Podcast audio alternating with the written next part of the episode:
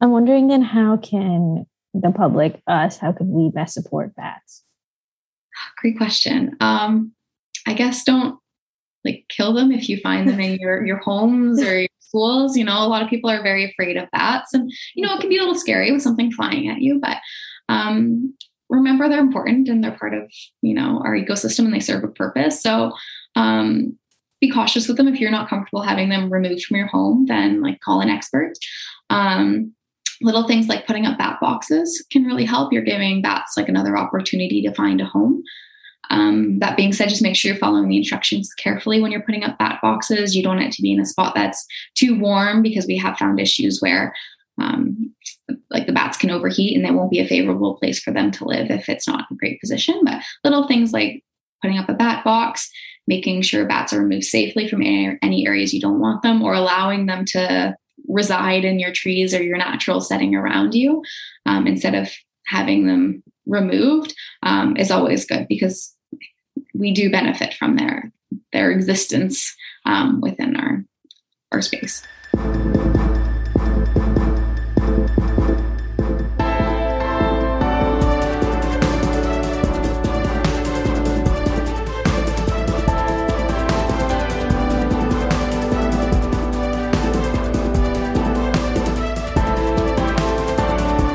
Hello, and welcome to the Fulcrum Radio Show. I'm your host, Damian Piper. The Fulcrum is the University of Ottawa's legendary English newspaper, produced on the University of Ottawa campus in downtown Ottawa, the capital city of the North on the Great Turtle Island. Today on the show, we have a special exclusive with Reimagine Ottawa. They're doing a lot of work right now to bring to light the City of Ottawa's plan to destroy the experimental farm. At least 600 trees, many of which are close to 100 years old, and others are species from around the world that scientists have been preserving for decades, will all be gone in order to put a new mega hospital in the middle of the city. Why is this a problem? Aside from losing the trees, the National Capital Commission had already determined that Tunney's pasture was the best site for the hospital, with existing infrastructure already in place, raising many questions that are yet to be answered. Also, earlier this week, I got to walk around the Byward Market with our features editor, Amira Benjamin, we talked to people we met in the streets and we asked them about some of the issues that were affecting them. And Emma Williams is here in conversation with Lauren Gallant, a PhD candidate from the University of Ottawa. Her research involved the collection of fresh bat guano samples from Belize, where she later analyzed the samples to determine their diets. But first, it's time for headlines.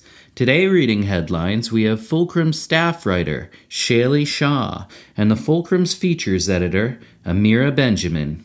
Welcome to the broadcast. Give peas a chance, and pistachios, fava beans, and pumpkin seeds too.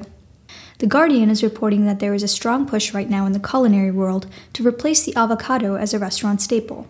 While delicious and naturally creamy, the avocado can these days be found just about anywhere.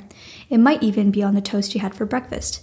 But avocados leave an enormous carbon footprint and require nearly 320 liters of water to grow a single avocado. Last year in Toronto, Mexican chef Aldo Camarena recently suggested a guacamole alternative made with courgette and pumpkin seed paste. In 2018, the Irish restaurateur J.P. McMahon called avocados the blood diamonds of Mexico. Pro Bono Students Canada, the University of Ottawa's Common Law Branch, and Kindspace Ottawa are working together to host a trans ID clinic from November through March of 2022. The clinic will open monthly on the second Monday and fourth Wednesday from 4 p.m. to 7 p.m. and will offer free legal services for those who identify as part of the trans community. The clinic will be run by University of Ottawa students in the common law faculty who will be able to provide resources and information on the changing process for names and gender designations. The clinic will also have lawyers on site to offer notary services for such documents.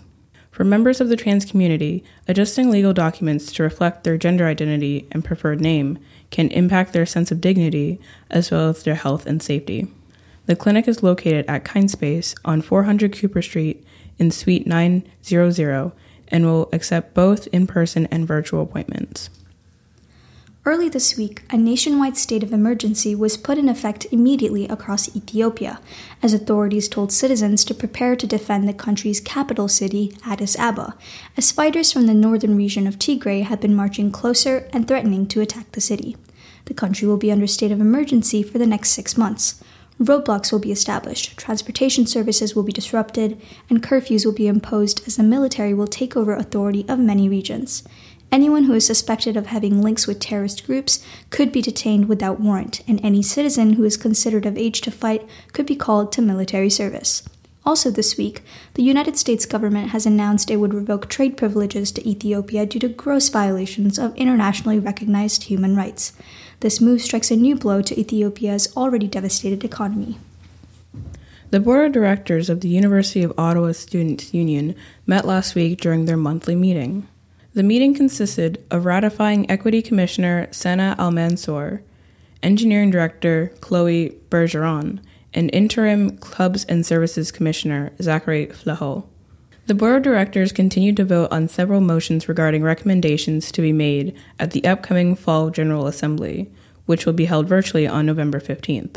A significant motion that just passed to be presented is the salary increase of University of Ottawa Students' Union executives, increasing from $31,000 to $34,000.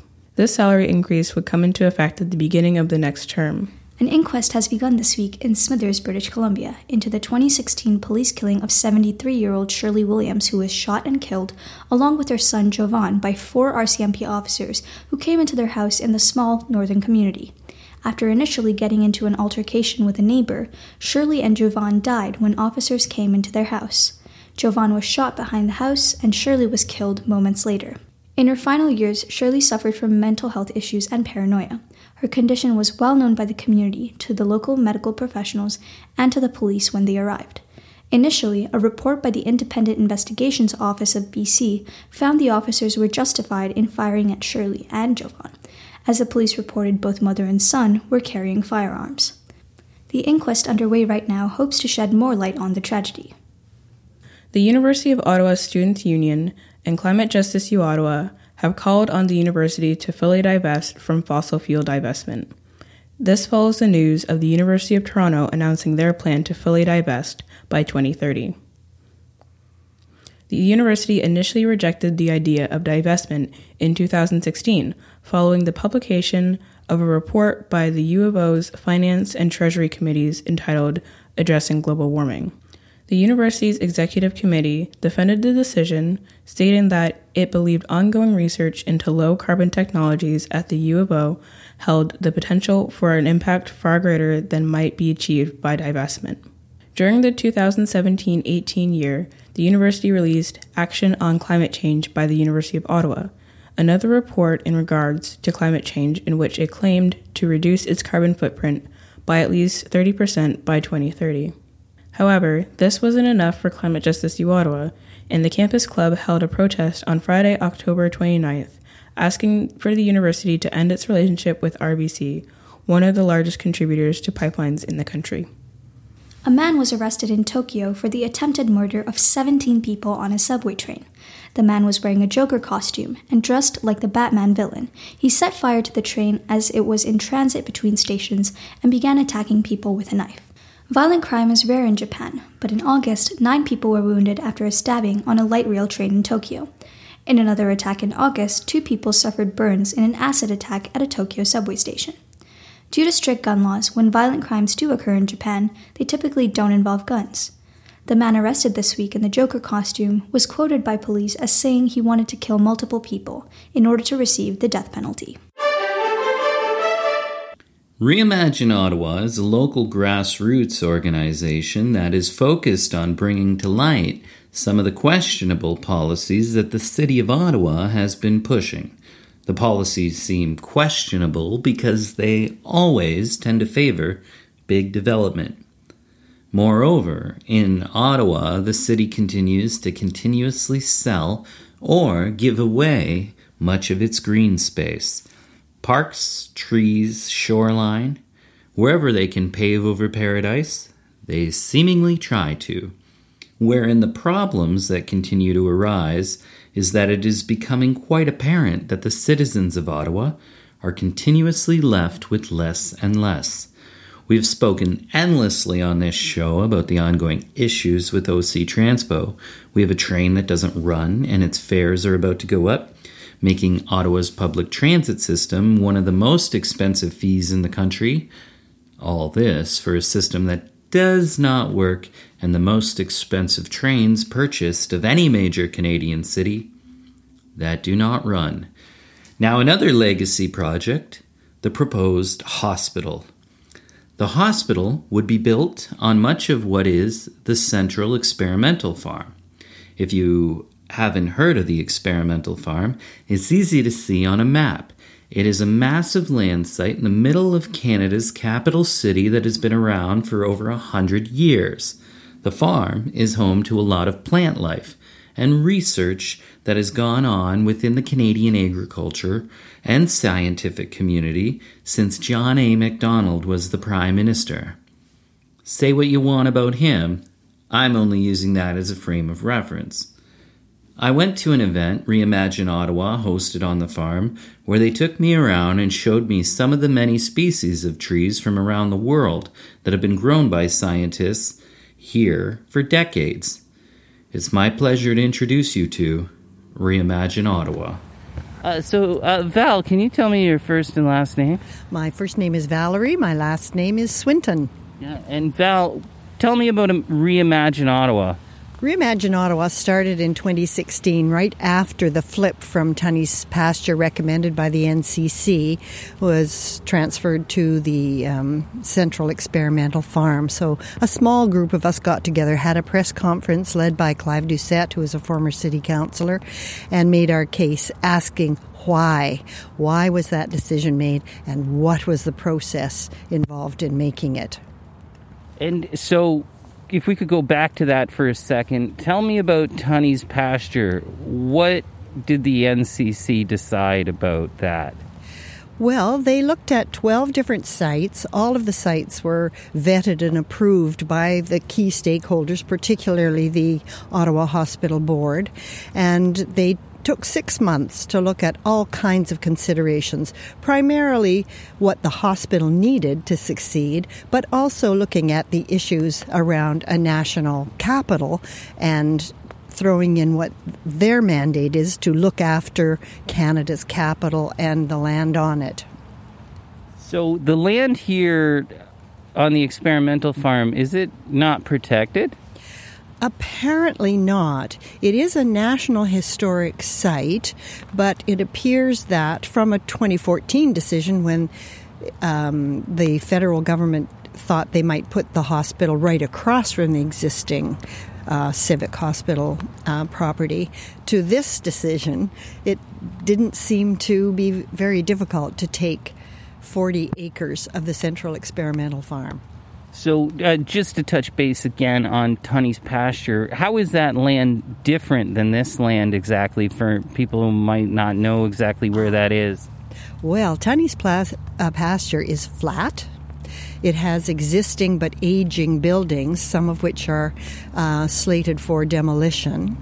It has good um, access, public access by um, public transport and by vehicle it's it's a better site. It doesn't have a fault line, um, and it's a much better site in many ways. Yeah. So, what is a fault line?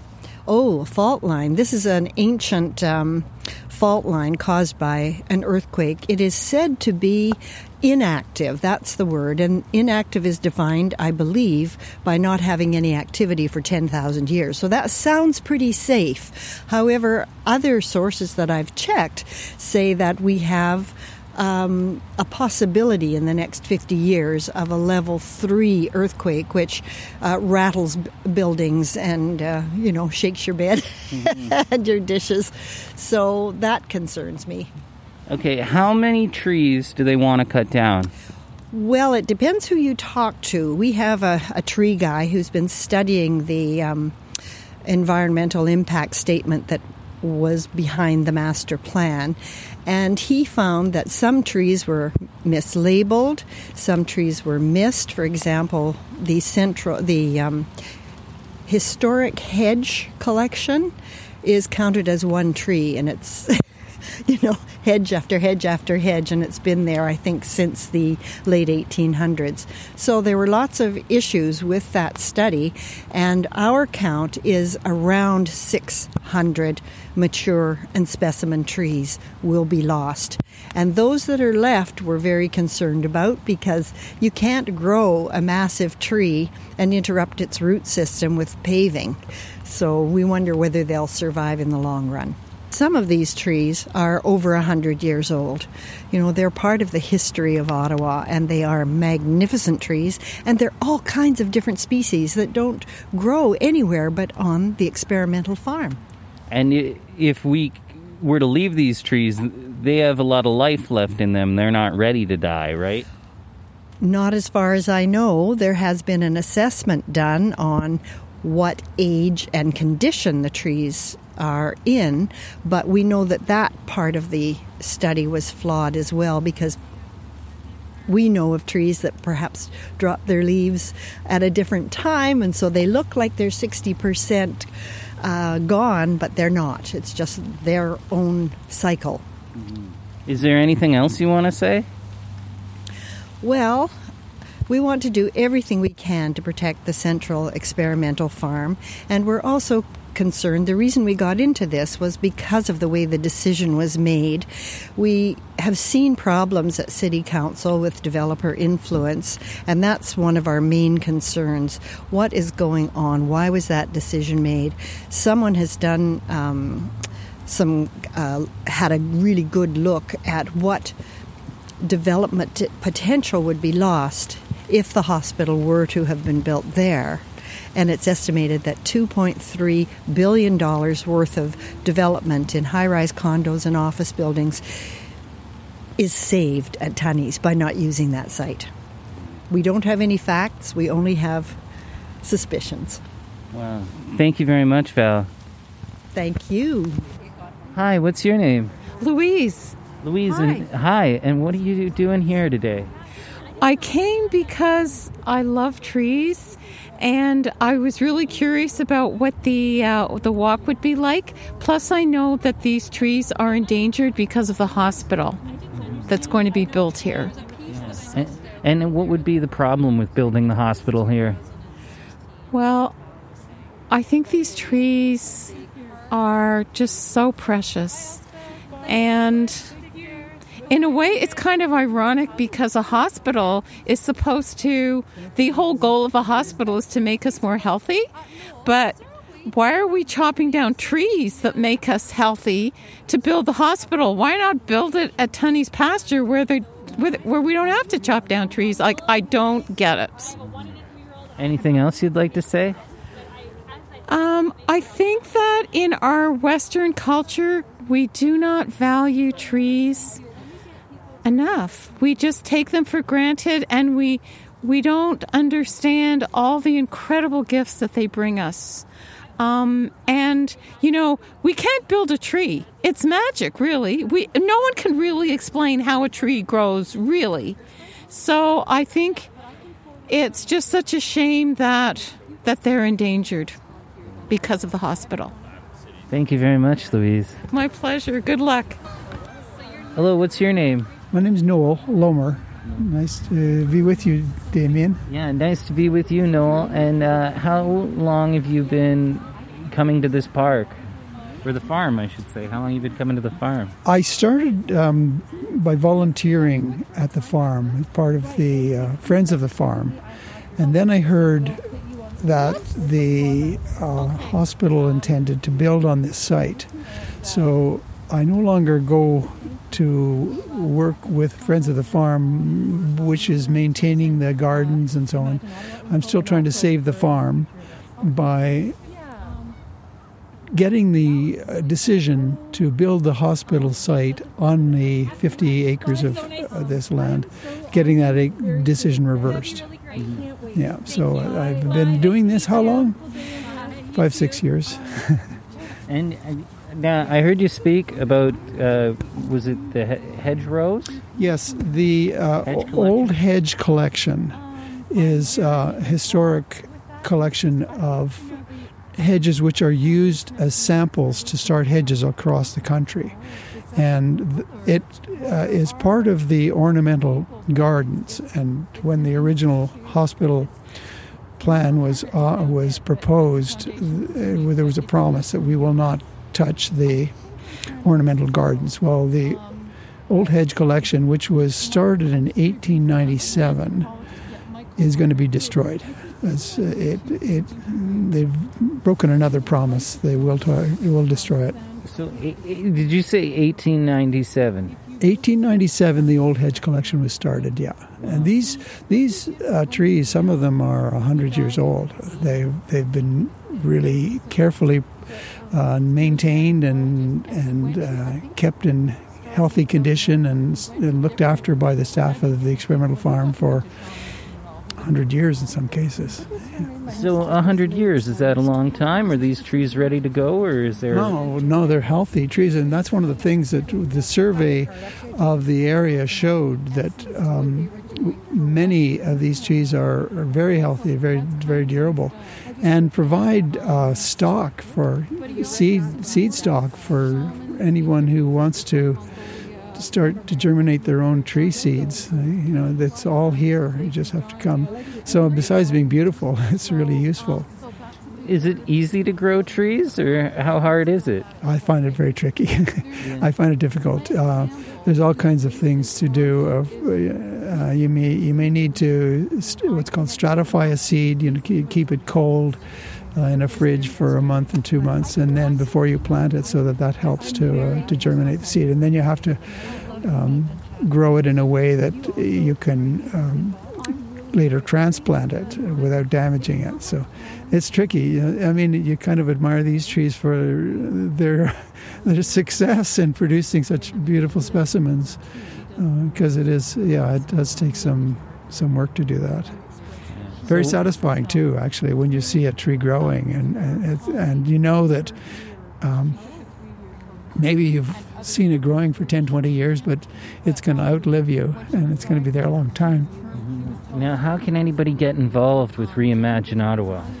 Well, the simplest thing is through our website, reimagineottawa.ca, and uh, you know, go online, you'll see uh, information about our program and what we're trying to do. We're trying to now address the Ontario government to say the site on experimental, experimental farm property at Dow's Lake is a very bad site. It's it's it's it was a bad decision and it's expensive. It's going to be destructive. It's going to cause a great deal of trouble to uh, people trying to access the site. It's going to be expensive for many reasons. It's multi-level. It's not a it's not a bedrock foundation, so they have to do all kinds of things to. Uh, um, make it a workable site. It's it's going to cause huge traffic congestion and many many problems that could be solved in other locations. The uh, NCC uh, work uh, for seven months to qualify uh, the best site for the hospital. They suggested Tunney's Pasture. Still a great location. Then there's other locations that could be could be developed. Um, to avoid the mega hospital. I mean, this is a gigantic hospital. They're planning to have 20,000 people working at the hospital when it's in full service. Can you imagine the traffic and the congestion? So um, there's um, lots of good reasons to look at other alternatives, better alternatives. And so we're trying to ask the Ontario government to say, hold it this is going to cost a lot of money. It's going to cost a lot more than the 2.8 billion dollars that they're uh, they've said the cost will be. It's going to cost a lot more. It's going to it's not going to give the service, the hospitals, the health service that's needed for a growing community, especially in areas around the city. The suburban and rural areas are not. They're going to real have trouble getting access into the hospital. So there are lots of better alternatives. Mm-hmm. Okay. Is there anything else you'd like to say? Well, um, come and enjoy the beauty of this site. You know, we uh, we're, I'm um, not gonna quit trying. uh, I'm, I'm not going to fail until I quit trying, and I'm not going to quit trying. And uh, so uh, people should come here. It's an area, uh, roughly if you drive along Carling Avenue and then turn onto Maple Drive, and then basically everything to your east on Maple Drive, that is going to be part of this 50 acre area, which is intended for the hospital site. It's going to be leveled and turned into parking lots and building sites. So come and see it. Enjoy it. It's beautiful. See it before it's gone. That's right. Thank you, Noel. Thanks, Damian. Uh, Val, can you tell me about the petition? Yes, we have a petition that is calling for an inquiry into how and why the decision was made to reject Tunney's pasture as a site for the hospital and replace it with uh, 40 acres of the experimental farm and another 10 or so on Queen Juliana Park. 6,000 signatures are there, and I hope everyone will go there and sign it. It's on the Reimagine Ottawa website. Awesome. And is there anything else you'd like to say? Just thanks a lot, Damian, for this interview. It's we're trying so hard to get the word out. Very few people still know that we're losing this beautiful corner of Ottawa on a national historic site. We need to save it. Absolutely. Thank you very much, Val.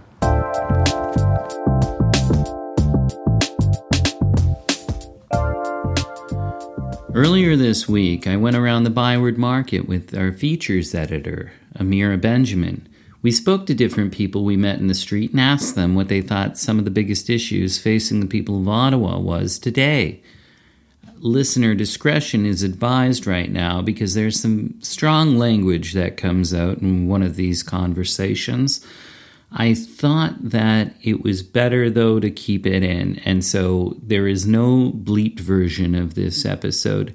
If you have children in the room or you're sensitive to language, listener discretion is advised.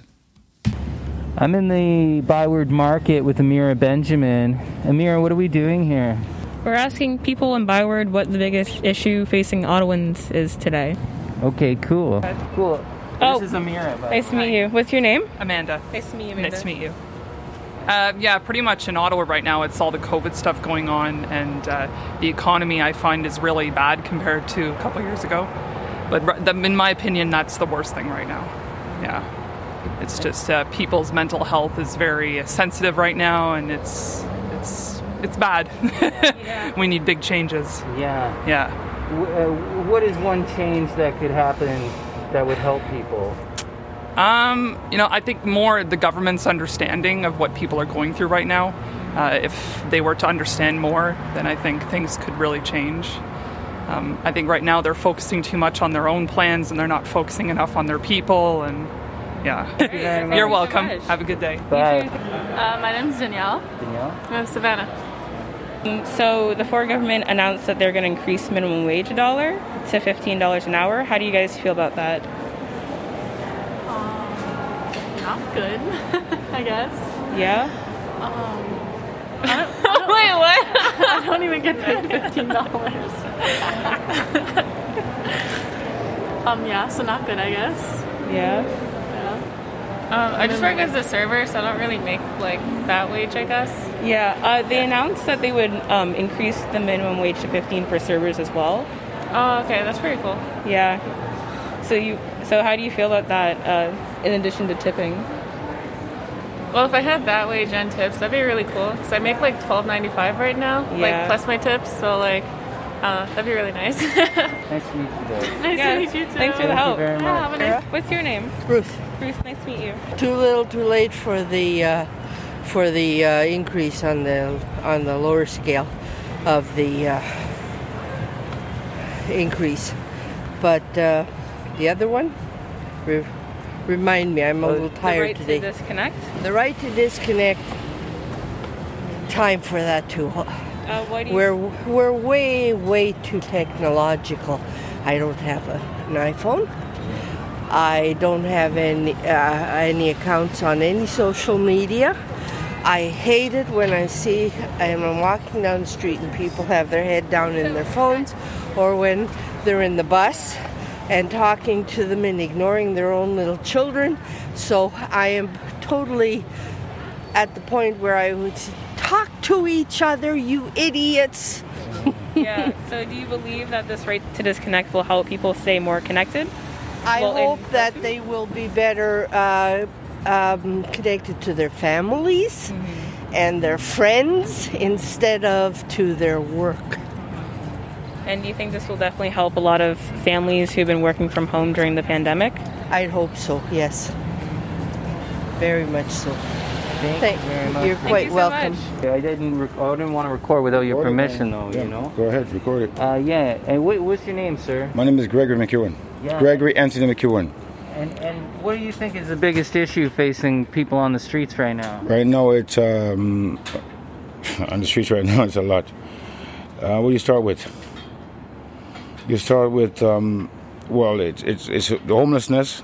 They have nowhere to go, and the government is trying to push them from one side, Vanier, get them off the streets, and now they're in front of business and stuff like that. And how do you, I don't know where to start with it, man, because it's too much. Business owners don't know how to cooperate with this because they have to wake up in the morning and, and clean these sidewalks because somebody peed on it. And tourists are going by, and this is a city. It's a nice city, but it looks like crap. This is a major city, but it looks like shit. Mm-hmm. You know why? Because the government don't put these people where they're supposed to be in certain places to take care of them. They all need help. I need help too. You know what I'm saying? Yeah. So. um, yeah, I, I wanted to ask you again about the bathrooms. How does that affect people? Because Uh, well, I gotta go pee right now. Where am I supposed to go? Where am I supposed to go? I can't just walk into any place and go. I can't ask them to use the washroom because of COVID. I got double Moderna. I got two shots. I got two shots of Moderna, but I still need to print out my passport to prove that I can use a washroom. At the same time, I have to buy something to use a washroom. So what if I have no money to buy anything? I have to use a washroom. What am I supposed to do? I'm gonna pee right here. Simple as that. I'm gonna pee right there in the street and take a ticket.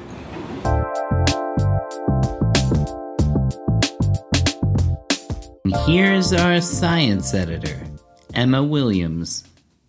Hey, Emma. Hi, Damian. How are you? I'm well, thank you. And so, what's new in science this week? So, this week I interviewed Lauren Gallant, who is a PhD candidate here at the University of Ottawa, and we discussed her research involving fresh bat guano samples from Belize. And what is bat guano? Bat guano is essentially just an accumulation of bat excrement. Oh, cool. Uh, well, I can't wait to hear it. thank you, enjoy. Lauren Gallant. So I'm wondering if you could tell me sort of what was more of like the goal behind your study and Mhm. what you were hoping to accomplish. Um, so this was a very exploratory study, um, and we really wanted to push the limits, I guess, of the of methods that we would normally use in limnology. So looking at um, bodies of water, a lot of the methods we apply are commonly used on those sediments within that water because you can look at changes in the chemistry or the composition of those sediments over time and um, see how lakes have been influenced or ponds have been influenced. And we often relate that to natural disasters or human impacts. And so um, our collaborators actually stumbled across this bat guano deposit and they thought, hey, you guys look at lake sediments all the time. Why don't you see what you can find in this bat guano core?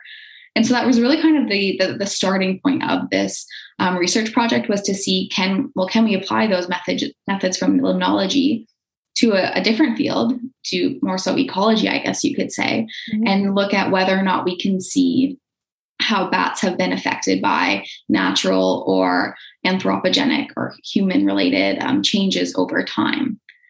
And so it was kind of, in one sense, um, an exploration of methods and expansion of those methods into other fields and basically utilizing everything possible to uh, answer a question.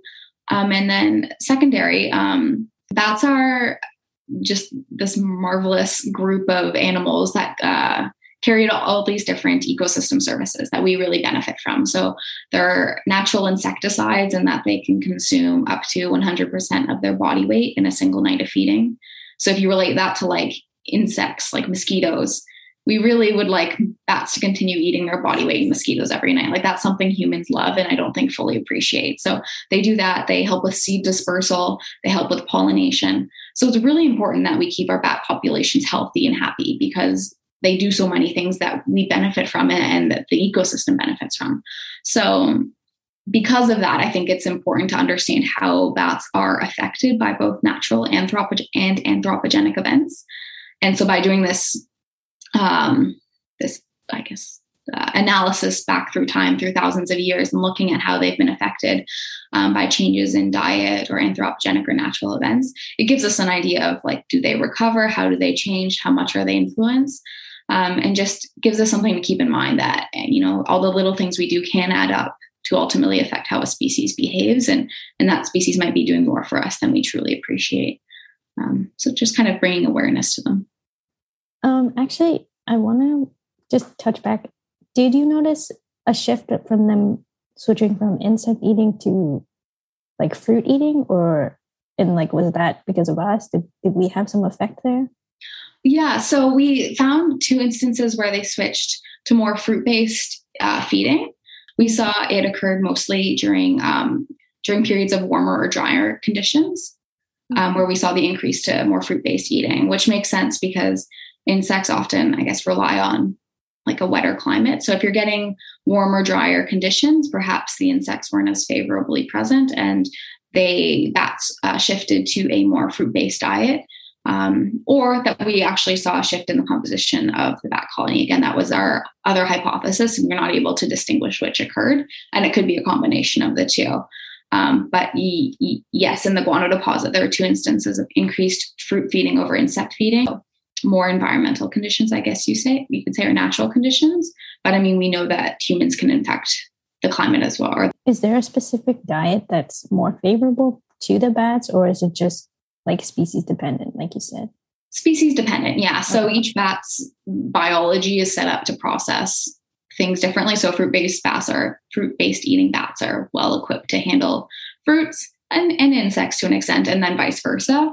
Um, but it's well known that some insectivorous bats need to consume more fruits during certain times of the years to make up for things that they're lacking within their insect-based diet, or they'll use mineral licks. So it's not uncommon to see diet switching or um, kind of a combination of the two, but they are they are built physically to eat, you know, certain things over others. Yeah, I'm just wondering what the sterols and stanols tell you about their diet. Is okay. there are they like a signature for a certain compound? Um, they kind of they give you more information about like a general diet. Um, so, for example, sterols and stanols, you can have um, more. You can have zoosterols, so like animal derived sterols. So that would be like cholesterol or coprostanol. So things that we often find in mammals. So you're certainly going to find those in bats as they are mammals, but you might find greater concentrations if they're also consuming um, insects, for example, because you also have high concentrations of cholesterol and coprostanol in insects. Um, versus if you're looking at phytosterols, those are plant derived sterols. Um, and so when you're looking at plant matter, they have really high concentrations of things like sitosterol or stigmastanol. So when we looked at a bat guano sample, if there was more phytosterols, such as sitosterol, stigmastanol, then we'd um, we'd predict that these bats are probably frugivorous bats, so eating fruits that are naturally more concentrated in these sterols, or that it, maybe it's an insectivorous bat, but because of a lack of its preferred diet, it had to switch to a more fruit based diet, and vice versa. So if we look at a guano sample and there's almost no um, phytosterols, so it's all like zoosterols, animal derived products, we would predict more that this uh, this bat is most likely feeding perhaps on um, insects or other uh, mammals. Some of that's eat other small animals, mammals. So kind of look at the ratio of those two phytosterols and zoosterols in order to get an idea of what they're consuming. And it gets you a little bit more specific or it gets you a little bit more detail than um, isotopes do. Isotopes do a great job, but they can be a little bit more fussy. Okay. So in terms of results, then what did you see? Um, so we saw two periods within the bat guano deposit from Jamaica where the um, like the ratios of the sterols told us that there were two periods of increased fruit eating relative to insect eating. Um, so that means either two things. One, that the composition of the bat colony changed during those two periods to have more fruit eating bats relative to insect eating bats. Or two, that there was a shift in diet. So that could mean the same bats always occupy the space, but perhaps um, there are fewer insects at this time due to a natural disaster, for example, and that bats are forced to switch to a more fruit based diet. Um, so that's generally what we saw in the bat guano deposit. The guano samples from Belize helped us confirm this. So we, because this bat guano deposit from Jamaica was a compilation of guano from many species of bats, I think there were five species. Um, we thought it was important to also collect guano from species specific bats. And that was the purpose of going to Belize because we had a guano sample from a known bat species who we knew what their diet was. And so when we looked at the guano or the composition of the guano from those individual species from Belize, we could see that, yes, in fact, um, fruit eating bats have this general composition of sterols. Insect eating bats have this general composition. When we compare that to the core, if we see a fluctuation, you know, towards one side of the spectrum or another, we can say, oh, yes, this is, again, we saw previously more fruit based uh, eating versus insect eating. So the Belize sampling was very much a, a checkpoint or I guess a check in order to verify what we were uh, observing in the uh, guano deposit from Jamaica. And actually, uh, you mentioned you got to go to Belize twice. I'm wondering if you could share with me one of like the more memorable days in the field that you had. Okay, uh, great question. Um, I think this always moment always stands out to me the most. Um, so I arrived to Belize not really knowing really what you're getting into. Like it's one thing to hear about it, it's another thing to arrive in a different country and go start collecting bats at night. So I remember we were in the room prior to going sampling and we've got all our gear ready to go and you know you're wearing your bug suits and you've got everything. And we're just we take take off. There's probably 20 of us on a trail. We're in the middle of like the forest. Like we're in the middle of nowhere. It's we're very deep in the forest. We're very alone and it's just like 20 people walking through this forest. And then all of it, like we're walking for probably 20 minutes or so. And then all of a sudden the forest opens up and it's the Mayan ruins. And it's this big mm. clearing and it's, I think, I believe it was a temple, but like we're in the middle of the Mayan ruins now in Belize in a jungle about to collect bats. And that was just something like you know is going to happen, but until you like I think are there and step out into it, was a very cool moment and a very like I can't believe I'm here moment and that this is what I'm doing right now. It was mm-hmm. very cool.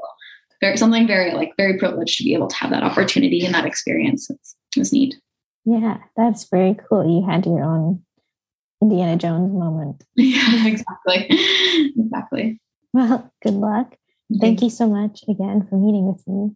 Of course. Thank Best you. Good luck with your further research. Here with the latest of what's happening with the GGs is the Fulcrum sports editor, Jasmine McKnight.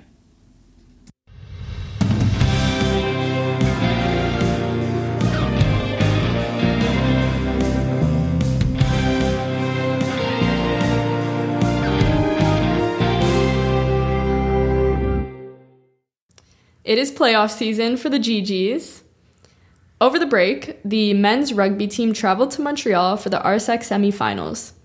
They suffered a first round exit at the hands of the Concordia Stingers. The game didn't lack scoring with a final score of 31 to 21. This game was the last for several players who have impacted the program through their transition into a varsity club team.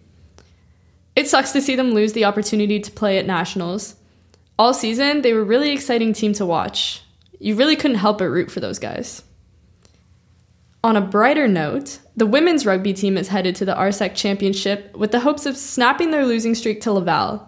The teams met twice in the regular season, with the G's falling both times. The GGs are coming off a huge 37 win and should have their confidence up for this rematch. Regardless of the result, the team will be making their seventh consecutive appearance at U Sports Nationals next week. The women's soccer team finished their regular season undefeated for the eighth time in program history and are now switching to playoff mode. The GGs have a lot of firepower, including Emma Lefebvre, who led the OUA with 12 goals. They start things off with a quarterfinal matchup against the Rams at Matt Anthony Field. The football team will be in Toronto on Saturday to take on the U of T for their quarterfinal game. The GGs have gone through a long, hard fought season and really need to connect in order to make a playoff run.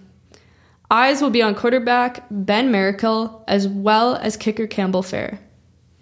The GGs went 3 and 3 in the regular season. Two of their three wins were over Carleton. Finally, the hockey teams are hitting the ice. The men's hockey team opener is against the Carleton Ravens. Then they'll get on the road and to take on McGill on Saturday. Two more teams are starting things off this week. Both the men's and women's basketball teams are in Montpetit Hall, welcoming York on Friday and Saturday. Both nights, the women have the floor at 5, followed by the men at 8. It will be interesting to see how the women's team has adjusted since leaders like Brooklyn McClear Fanis and Angela Ribbs graduated. The men's team went undefeated in preseason matchups and looked to carry that momentum forward into regular season play. The women's volleyball team is still trying to earn a win. 0 3 in the season, the team really needs to turn things around to avoid a repeat of the 2019 year. They have an opportunity this Sunday on the road. Good luck to all the GGs in playoffs and to those just getting things going this year. Everyone else, drink lots of water and stay warm.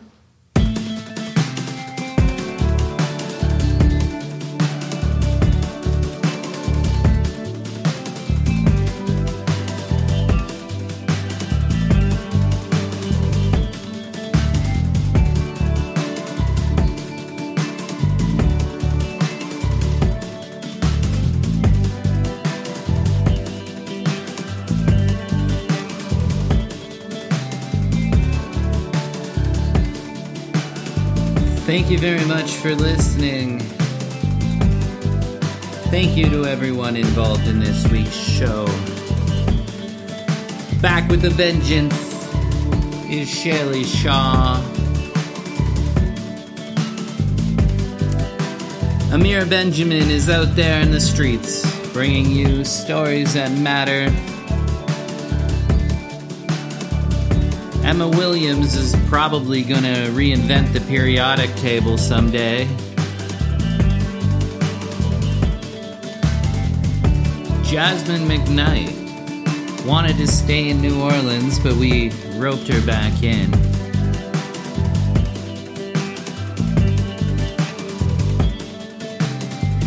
Music and sound design by Cameron Rankin.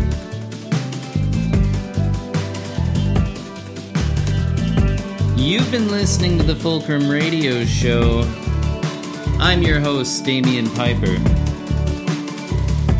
See you next week.